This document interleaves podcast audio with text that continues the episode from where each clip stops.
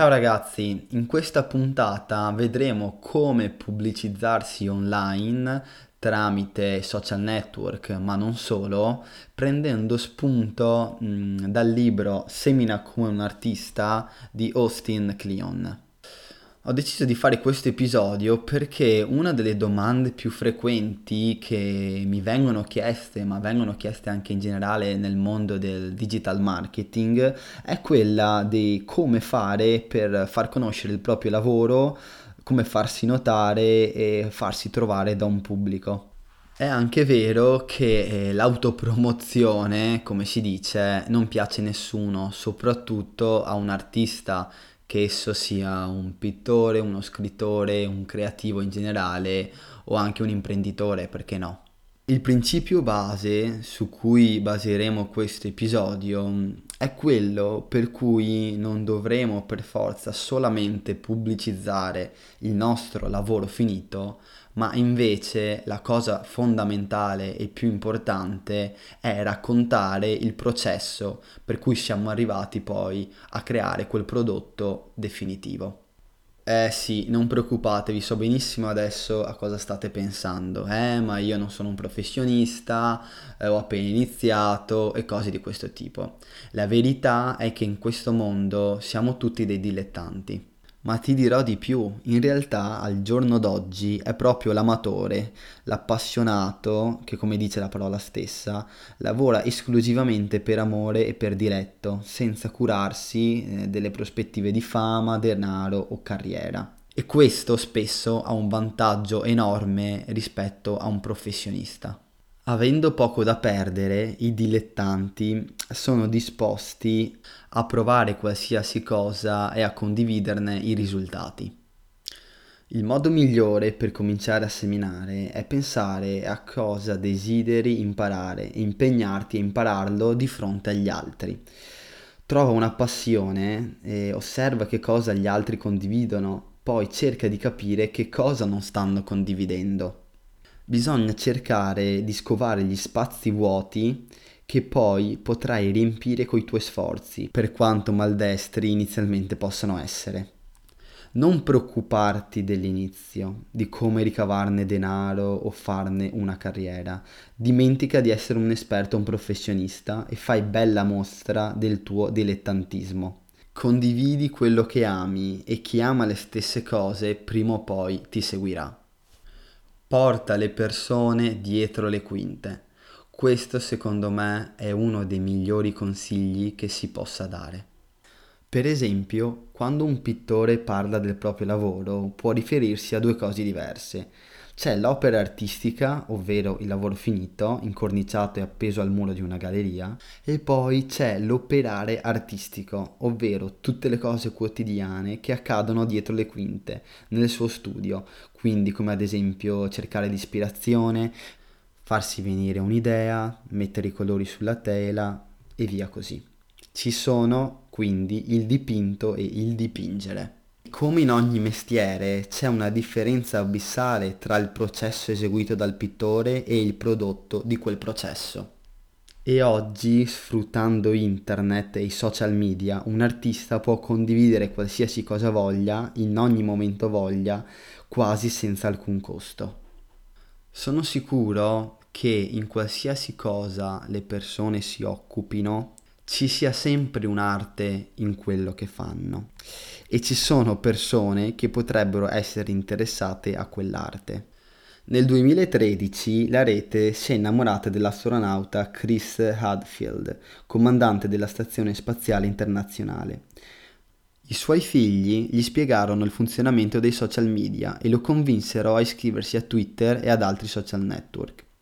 Nei successivi cinque mesi di missione, mentre svolgeva tutte le abituali mansioni di astronauta, Hadfield twittava, rispondeva alle domande dei follower, postava foto della Terra, registrava musica, metteva su YouTube video che lo mostravano mentre faceva qualsiasi cosa, come ad esempio si lavava i denti, dormiva ed eseguiva lavori di manutenzione nella stazione spaziale.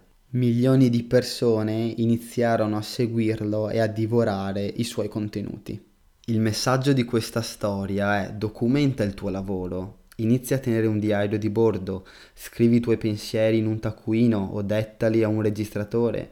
Eh, tieni un album di ritagli, fai un mucchio di foto del tuo lavoro nelle diverse fasi del processo, gira video della tua attività. Eh, non si tratta di fare dell'arte, ma solo di tenere traccia di quel che ti succede attorno oggi si ha la possibilità di sfruttare alcuni strumenti che sono tra i più semplici e meno dispendiosi che si possono avere a disposizione. Tutti quanti non si rendono conto, ma hanno uno studio multimediale perfettamente funzionante nel proprio smartphone in realtà non conta neanche in quale forma deciderai di seminare.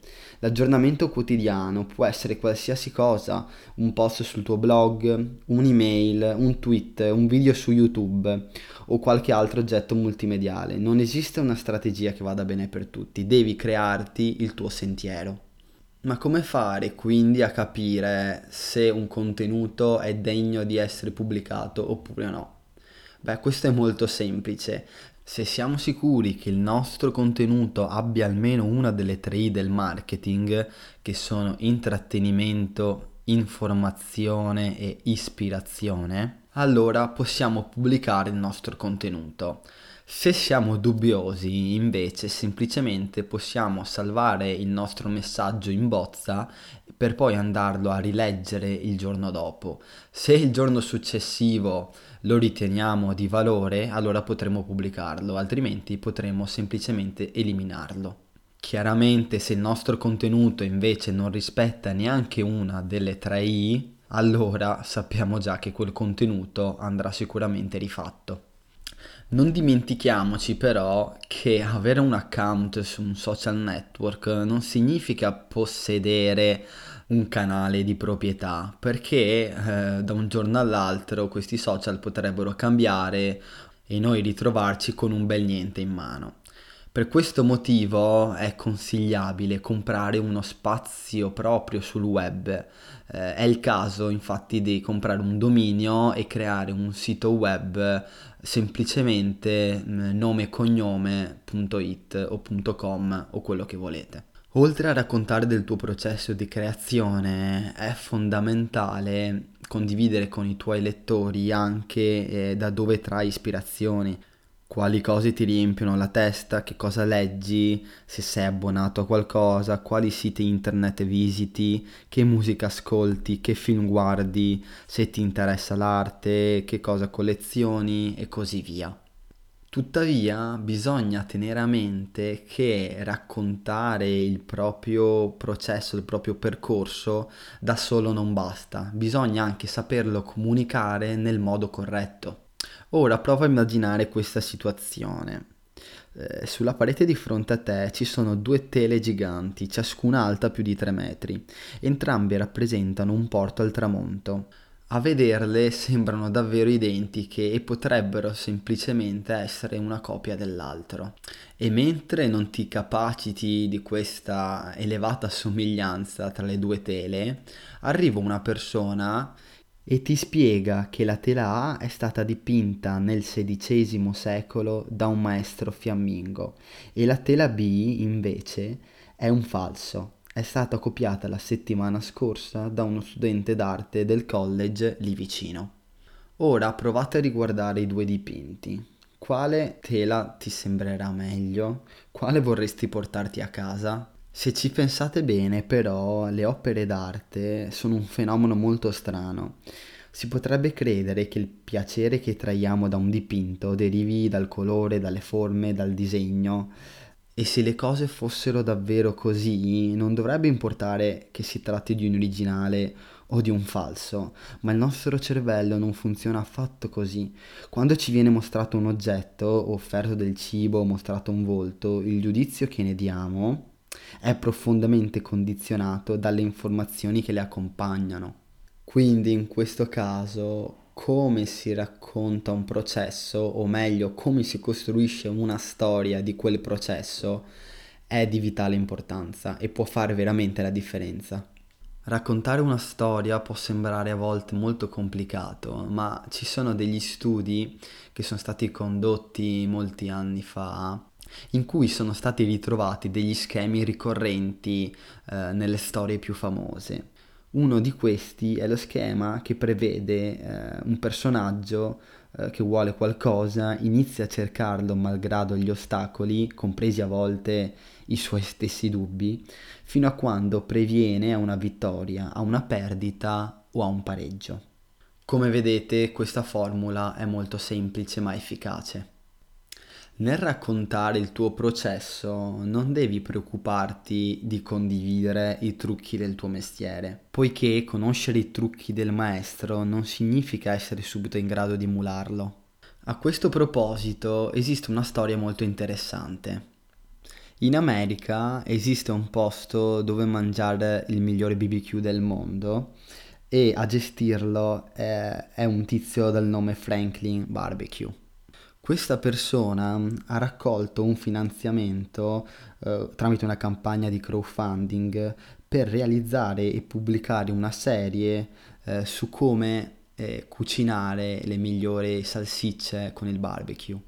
In questa serie Franklin spiega dettagliatamente ogni fase della preparazione, quindi come modificare un forno, ehm, come procurarsi la legna giusta, come preparare il fuoco, come scegliere un taglio di carne, a quale temperatura fumicata e come affettare il prodotto finito. Ecco, una volta svelati tutti i segreti di un mestiere, si verrebbe a pensare che quella persona potrebbe eh, cucinarsi da solo le salsicce o gli hamburger, ma ciò in realtà non accade, anzi si verifica proprio il contrario.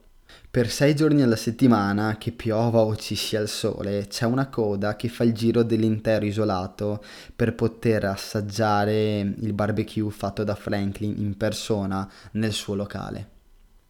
Inoltre ricordatevi che insegnare agli altri non sminuisce quello che fai, anzi vi aggiunge valore. Quando insegni a qualcuno come fare il tuo lavoro, rendi quello stesso lavoro molto più interessante. Le persone si sentiranno più vicine se condividerai con loro quello che sai. Quando metti in mostra te stesso il tuo lavoro, può capitarti di incontrare persone che abbiano le tue stesse passioni. Sono loro i tuoi pari, persone che condividono le tue stesse ossessioni, che hanno una missione simile alla tua, persone con cui poter rispettarvi a vicenda. Si contano sulle dita di una mano molto spesso, ma sono davvero importanti. Cerca di fare tutto il possibile per mantenere questi rapporti. Ovviamente tutto ciò ha anche un rovescio della medaglia, che in questo caso sono le critiche. Quando metti a nudo il tuo lavoro, devi essere pronto al buono, al brutto e al cattivo. Come fare quindi per sopravvivere alle critiche? Beh, la soluzione in realtà è molto semplice e consiste nel eh, respirare, rilassarsi e fregarsene.